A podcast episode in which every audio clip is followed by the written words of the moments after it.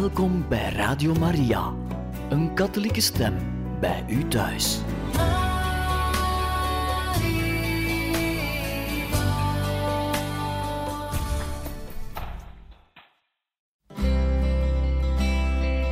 Welkom bij Boekat, een programma van Radio Maria.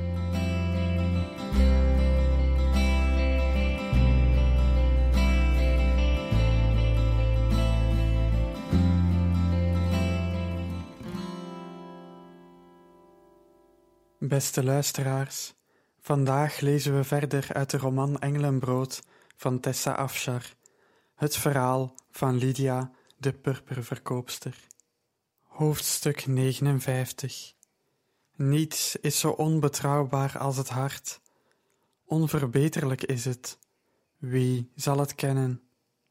Jeremia hoofdstuk 17, vers 9 De volgende ochtend vertrokken haar gasten uit Jeruzalem voor een afspraak met een landeigenaar om te vergaderen over een perceel dat als werkplaats kon dienen. Lydia hielp klanten in de werkplaats omdat ze met personeelstekort kampten. Een van haar bedienden had een ernstige kou gevat en de rest had het druk met het grote gezelschap uit verschillende delen van het rijk dat ze nu huisvestte. Zij hield van het lawaai de gesprekken, zelfs van het chaotische van hun aanwezigheid. Dit waren geen loze kennissen. Iedereen was een deel geworden van haar gezin, verbonden door de banden van het bloed dat voor hen vergoten was aan het kruis, ver weg. Ze was met Eliana en Rebecca opgebleven, en tot diep in de nacht hadden ze hun levensverhalen gedeeld. Ze hadden ieder hun eigen stormen meegemaakt tijden van armoede. Ze hadden geworsteld met schande en droegen de littekens daarvan. Eliana was misschien het best geheeld. Zij had het verleden echt achter zich gelaten. Lydia dacht dat het door haar leeftijd kwam, niet in natuurlijke jaren, maar in God. Ze had het langst met Jezus gewandeld, en dat had zijn sporen nagelaten. Een diep geloof in zijn trouw dat nergens door verstoord kon worden. Na een paar uur slaap wachtte Lydia nu met zware oogleden op klanten. Haar hart begon sneller te slaan toen Antiochus naar binnen wandelde, met een andere man in zijn kielzog. Ze wierp een korte blik op zijn metgezel en richtte haar aandacht op Antiochus toen ze hem niet herkende. Alle slaperigheid was plots verdwenen zijn aanwezigheid bracht altijd moeilijkheden mee. Wat kan ik voor je doen, Antiochus? Ik kwam een oude vriend van je tegen, en uit vriendelijkheid heb ik hem naar je toegebracht. Hij wees naar de man die naast hem stond. Lydia staarde de in toga geklede man uitdrukkingloos aan. Hij had dunnend blond haar, waardoor een rode hoofdhuid zichtbaar was die te vaak door de zon was verbrand. Hij was een beetje aan de corpulente kant en het vlees onder zijn kin was zacht en uitgezakt. Zijn ogen verdwenen bijna in de huidplooien erboven en eronder. In de overgebleven spleetjes zag ze hun kleur. Groen. Lydia wankelde. Ze herkende de ogen. Onder het extra vlees, onder de rimpels en verzakkingen, was het Jason, de man van wie ze vroeger had gehouden. We kwamen elkaar tegen in de herberg, zei Antiochus, genietend van het moment van herkenning. Hij vertelde me dat hij uit Thyatira kwam.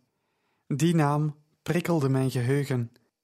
Ik herinnerde me dat mijn vader me vele jaren geleden had verteld dat jij in Thyatira had gewoond, voordat je naar Filippi kwam.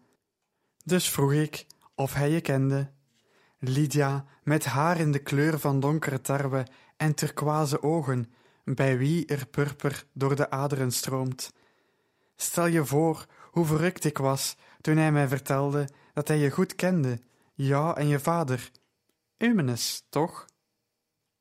Gegroet, Lydia, zei Jason. De wereld schokte onder haar voeten. Pas een paar dagen geleden had ze een aardbeving meegemaakt. En toen had de grond niet zo geschud als nu. Haar tong plakte aan haar gehemelte. Ze voelde zich weer een meisje van zestien, beroofd en hulpeloos. Een arm stootte tegen haar zij. Marcus stond glimlachend achter haar. Aan haar andere kant ontdekte ze Epaphroditus met een gezicht waaruit alle kleur was weggetrokken en dat nat was van het zweet. Maar hij week niet van haar zijde en stond naast haar als een pilaar.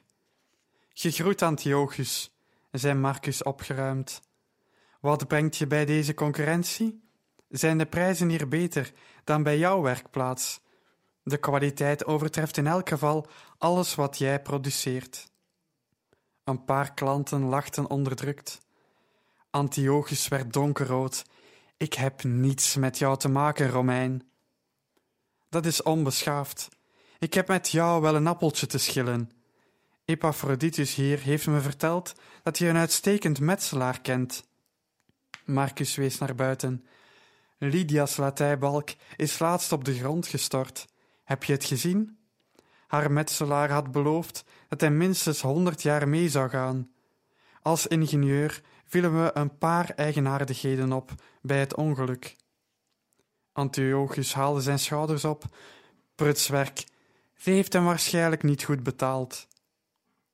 Het punt is dat jouw man, volgens Epaphroditus, marmer met hetzelfde gemak kan ophangen als neerhalen. Wat je maar wilt, hij regelt het voor je. Dat is nu eens een metselaar die ik graag persoonlijk zou willen spreken. Antiochus, die zich bewust was van de scherpe oren die meeluisterden, wierp zijn neef een vuile blik toe.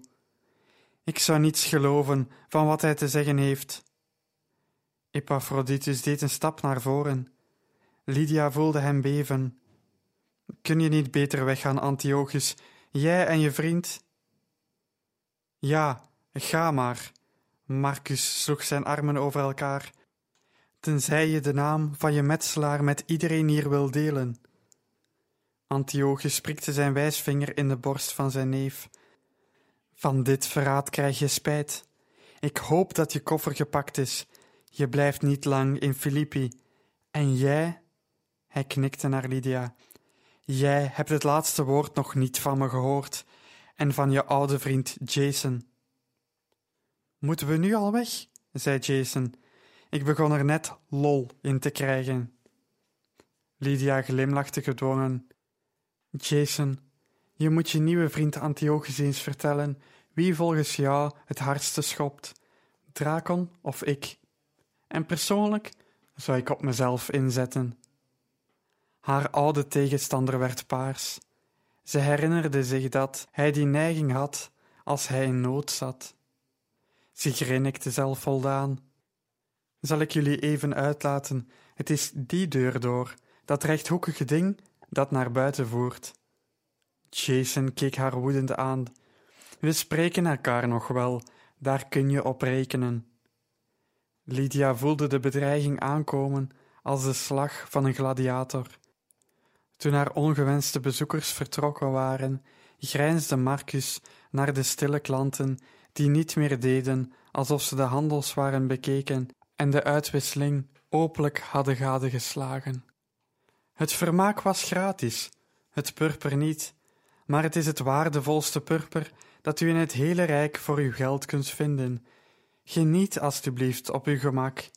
Hij boog als een acteur en leidde Epaphroditus en Lydia met een hand op de schouders van elk naar buiten.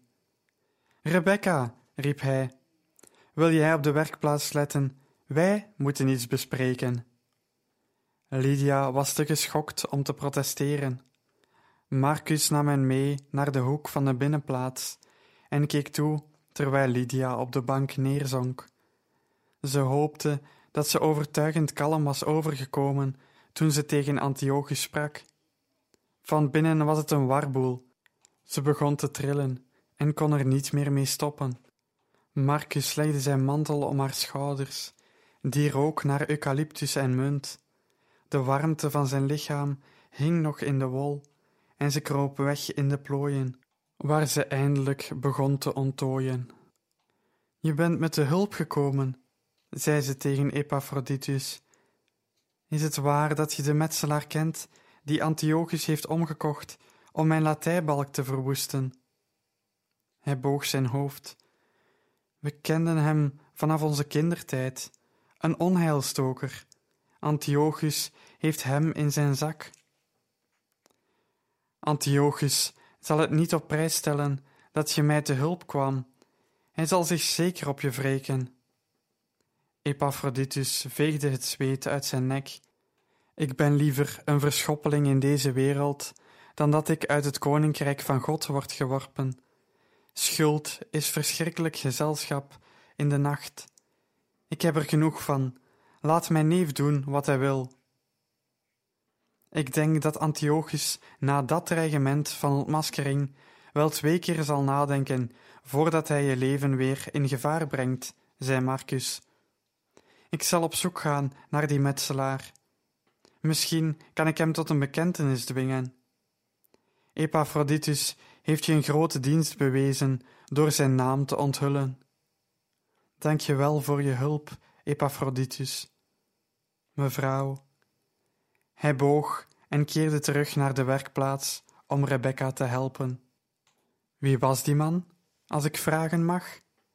Marcus bevestigde de speld aan zijn tunica opnieuw. Die Jason. Hij en zijn moeder hebben mijn vader beschuldigd van diefstal. Het was een valse aantijging, maar zij hebben de instanties omgekocht en mijn vader werd schuldig verklaard. Dus dat is het geheim dat Antiochus wil onthullen. Het zou genoeg zijn om mijn hele reputatie als zakenvrouw kapot te maken. In de ogen van de Romeinse maatschappij kan de dochter van een dief net zo goed zelf een dief zijn. Ze kroop dieper weg in Marcus' mantel. Vroeger dacht ik dat ik verliefd op hem was. Marcus zette grote ogen op. Op Jason? Ik heb een betere smaak in textiel. Marcus begon te lachen. Niets is zo onbetrouwbaar als het hart, onverbeterlijk is het. Wie zal het kennen? citeerde hij. Textiel is makkelijker te beoordelen dan mannen. Hij streelde vluchtig Lydia's wang. Ik hoorde je opmerking over een schop. Ik moet bekennen dat ik brand van nieuwsgierigheid. Lydia staarde naar het plafond. Haperend vertelde ze hem het verhaal van Jason en Dione, dat uitliep op de beruchte schop. Marcus' lach schalde zo hard dat verscheidene mensen naar de binnenplaats kwamen om te kijken wat de bron van zijn vrolijkheid was. De lach overspoelde haar als genezende balsem uit de hemel. Verre van haar te beschuldigen, verre van haar besmeurd en dom te vinden, scheen Marcus haar te bewonderen. Sinds haar vader niet meer leefde, had ze nooit meer al haar geheimen aan een man toevertrouwd. Marcus was binnengekomen in die geheime wereld, die gevuld was met haar gebreken en tekortkomingen, en was nog steeds op haar gesteld.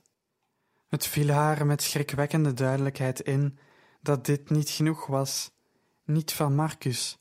Van hem wilde ze liefde.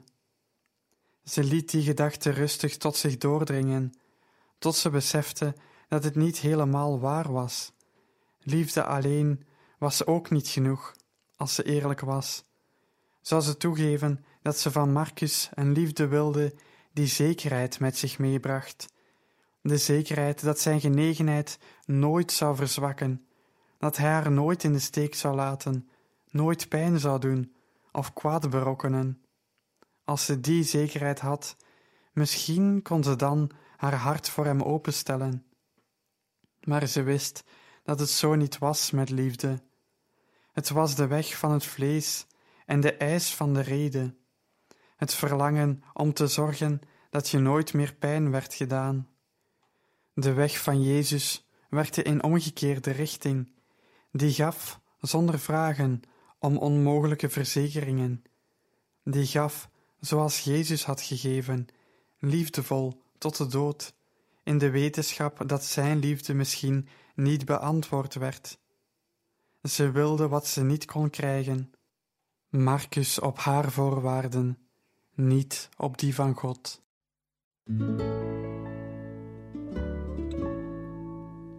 Yo creo en tu resurrección porque puedo amar, puedo reír, puedo abrazar a mi mayor enemigo y mirarlo en ti.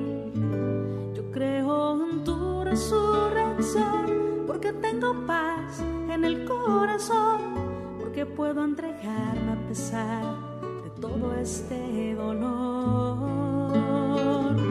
Yo creo en tu resurrección porque soy feliz junto a ti, porque me amas tanto que hasta moriste por mí. Yo creo en tu resurrección porque puedo amar, porque tengo tanto, tanto, tanto para entregar.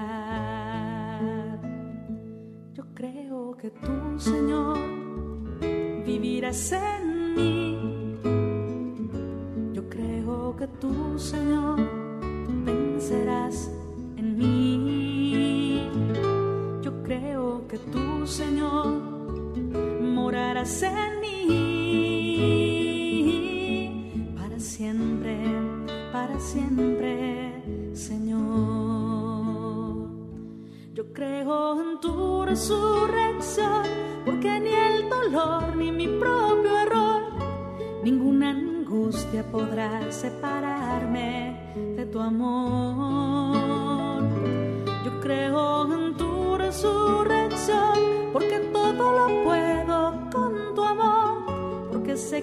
cuidas de mi vida mejor que yo. Yo creo en tu resurrección porque puedo amar, porque puedo entregarme a pesar de todo este dolor.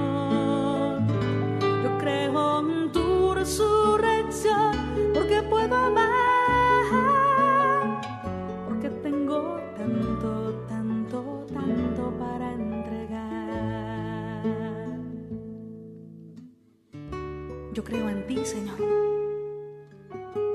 Yo creo en la fuerza de tu vida. Creo que donde abundó el pecado, más sobreabundó tu gracia. Creo en la fuerza de tu pequeña semilla en nuestro corazón, que da el ciento por uno. Creo que vives en nosotros. Yo creo en ti, Señor. Yo creo en tu resurrección porque puedo amar, porque puedo entregarme a pesar de todo este dolor. Yo creo en tu resurrección porque puedo amar, porque tengo tanto, tanto, tanto para entregar.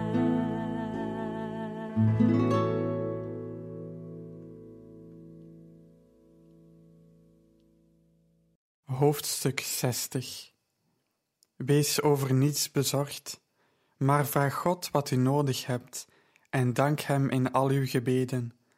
Dan zal de vrede van God, die alle verstand te boven gaat, uw hart en gedachten in Christus Jezus bewaren.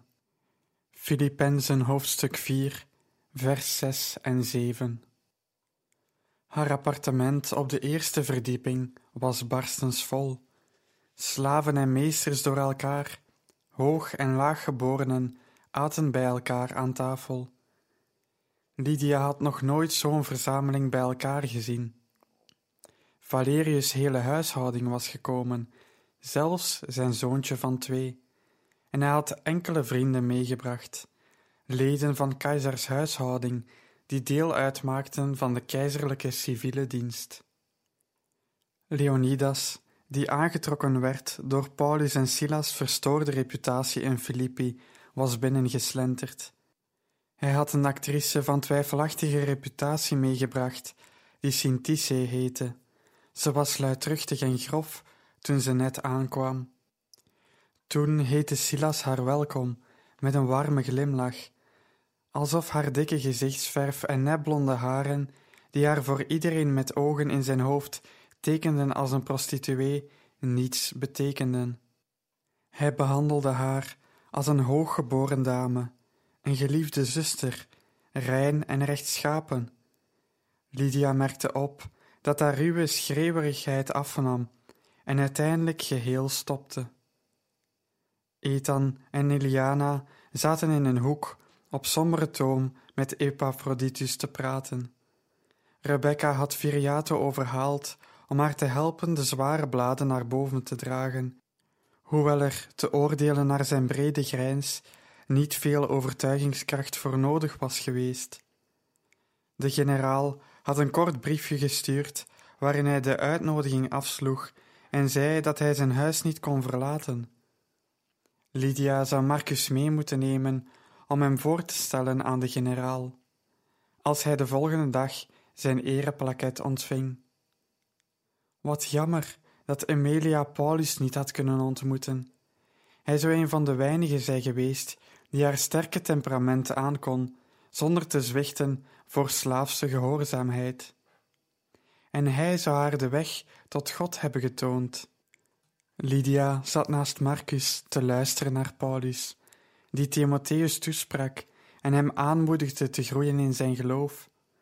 Wat een goede vader was hij, al had hij geen eigen kinderen.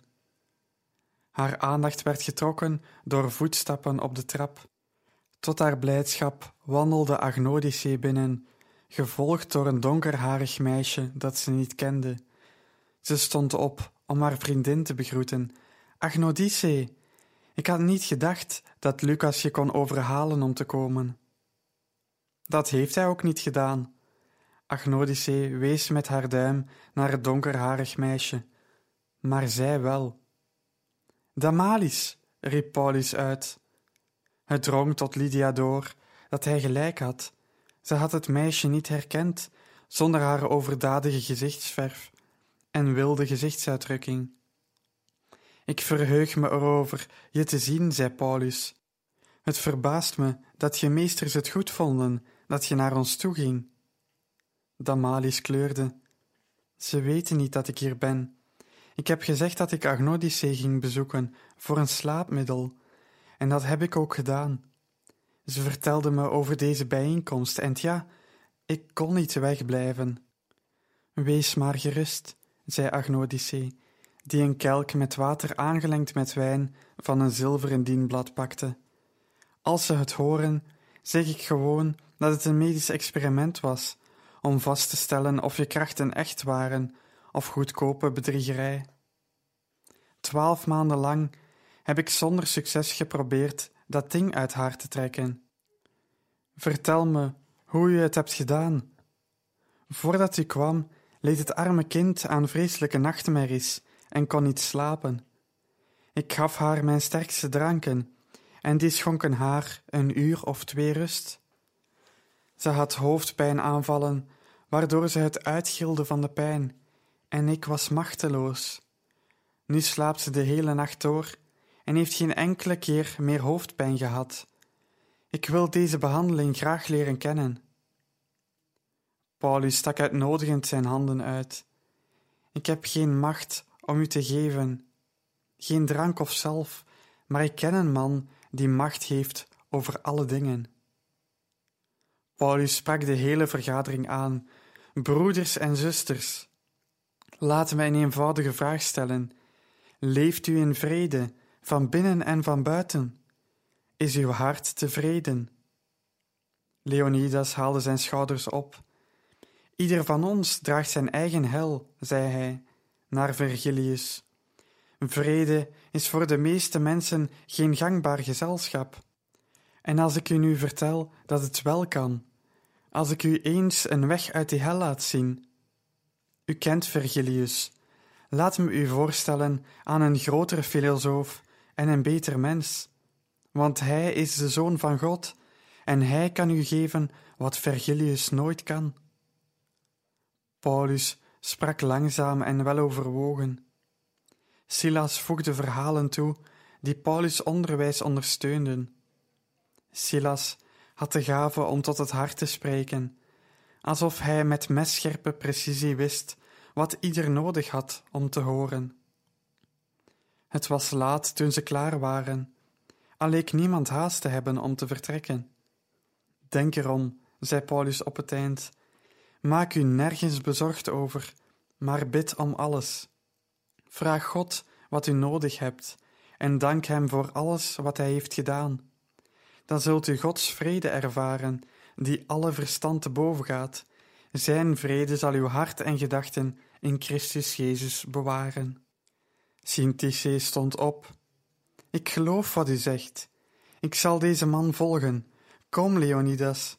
Laten we ons bij deze groep mensen aansluiten. Laten we ons leven overgeven aan die vrede die ons verstand te boven gaat. Leonidas krabde aan zijn kaak. Nou, lieve Syntyche, zeg niet te haastig ja op Paulus' hartstochtelijke uitnodiging. Anders moet je straks op de blaren zitten. Denk goed na over deze beslissing. Paulus vraagt wel van je om je leven te veranderen, hè? Syntyche trok de halslijn van haar doorzichtige tunica op. Mijn leven heeft me nooit gelukkig gemaakt, echt niet. Dus waarom zou ik er me niet aan vastklampen? En ik wil uw Heer volgen met heel mijn hart, meester Paulus, riep Damalis uit. Leonidas nam een slok uit zijn beker. Te veel een rechtvaardig leven voor mij, mijn vrienden. Ik wens jullie het beste. Het viel Lydia op dat Agnodice, hoewel ze niets zei, diep in gedachten verzonken was. Paulus' woorden hadden haar geraakt. Misschien was ze er nog niet aan toe om te handelen zonder goed na te denken. Maar bij Agnodice ging nadenken altijd voorop. Lucas zou haar vele vragen kunnen beantwoorden en haar eindeloze argumenten kunnen pareren. Het kon jaren duren, maar Lucas was een geduldig mens. Eliana kwam naast Lydia zitten. Chloris was in slaap gevallen, met haar hoofd op Lydia's schoot. Afwezig streelde Eliana het zijdeachtig haar. Heb ik je verteld waarom we zo vroeg in Filippi zijn aangekomen? De kapitein van ons schip besloot dagen eerder dan oorspronkelijk de bedoeling was te vertrekken, omdat hij vreesde dat er een storm op komst was. Ik was woest, want ik dacht aan de overlast die we je zouden bezorgen als we een week te vroeg bij je op de drempel stonden. Maar we waren niet te vroeg, we waren op Gods tijd. Hij heeft ons net op tijd hier gebracht om Paulus en Silas te horen. Een week later zouden we hen misgelopen zijn. Ons hart had deze bemoediging en extra kracht hard nodig. We hadden de gebeden van onze broeders nodig. Ik wil je bedanken, lieve Lydia, omdat je je huis hebt opengesteld voor God. Vanwege jouw royale gastvrijheid zijn wij gesterkt. Ondersteund waren we zwak en moedeloos begonnen te worden. De moeilijkheden van de wereld hadden zich in ons hart gewurmd. Nu voel ik me versterkt, klaar om deze tijd van stormen en uitdagingen in Jeruzalem te trotseren. Lydia wuifde het weg. Het was me een genoegen. Zeg eens, is het jullie gelukt hier in Filippi een perceel te vinden dat aan je behoefte voldoet? Nee, we blijven nog een paar dagen. Dan gaan we op weg naar Korinthe. Daar zijn meer kansen voor mensen in ons vak. We zullen met droefheid afscheid nemen. Lydia streek een kleine rimpel uit haar chiton. Iedereen laat me in de steek. Marcus, die nog aan haar andere kant zat, boog zich naar haar toe. Niet iedereen. Vroeg de volgende ochtend namen Paulus en zijn metgezellen afscheid. Paulus kuste Lucas en Marcus op beide wangen. Toen wendde hij zich tot Epaphroditus en kuste hem met evenveel hartelijkheid. Epaphroditus huilde openlijk om dit teken van gunst en vriendschap. De fariseer wendde zich tot Rebecca. Blijf studeren, want je hebt de geest van een ware leerling en het hart van een gelovige. Je vader heeft een prachtige edelsteen verloren toen hij je uit zijn huis gooide, maar zijn verlies is onze winst geweest, lieve Rebecca. Nu was het Rebecca's beurt om te huilen. Lydia, onze geliefde zuster. Paulus hield haar handen een ogenblik vast. Moge God je huis zegenen met zijn aanwezigheid.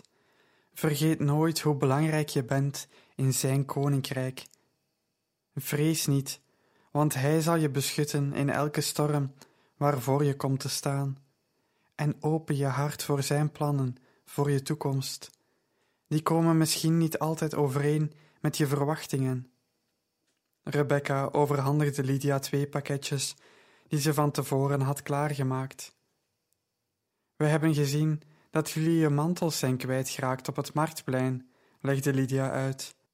En jullie tunica's zijn wel hersteld na de gezeling, maar ze zijn in slechte staat.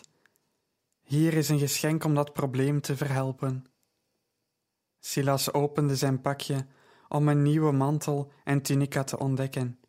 Hij juichte: De zegeningen van God zijn op u, lieve mevrouw.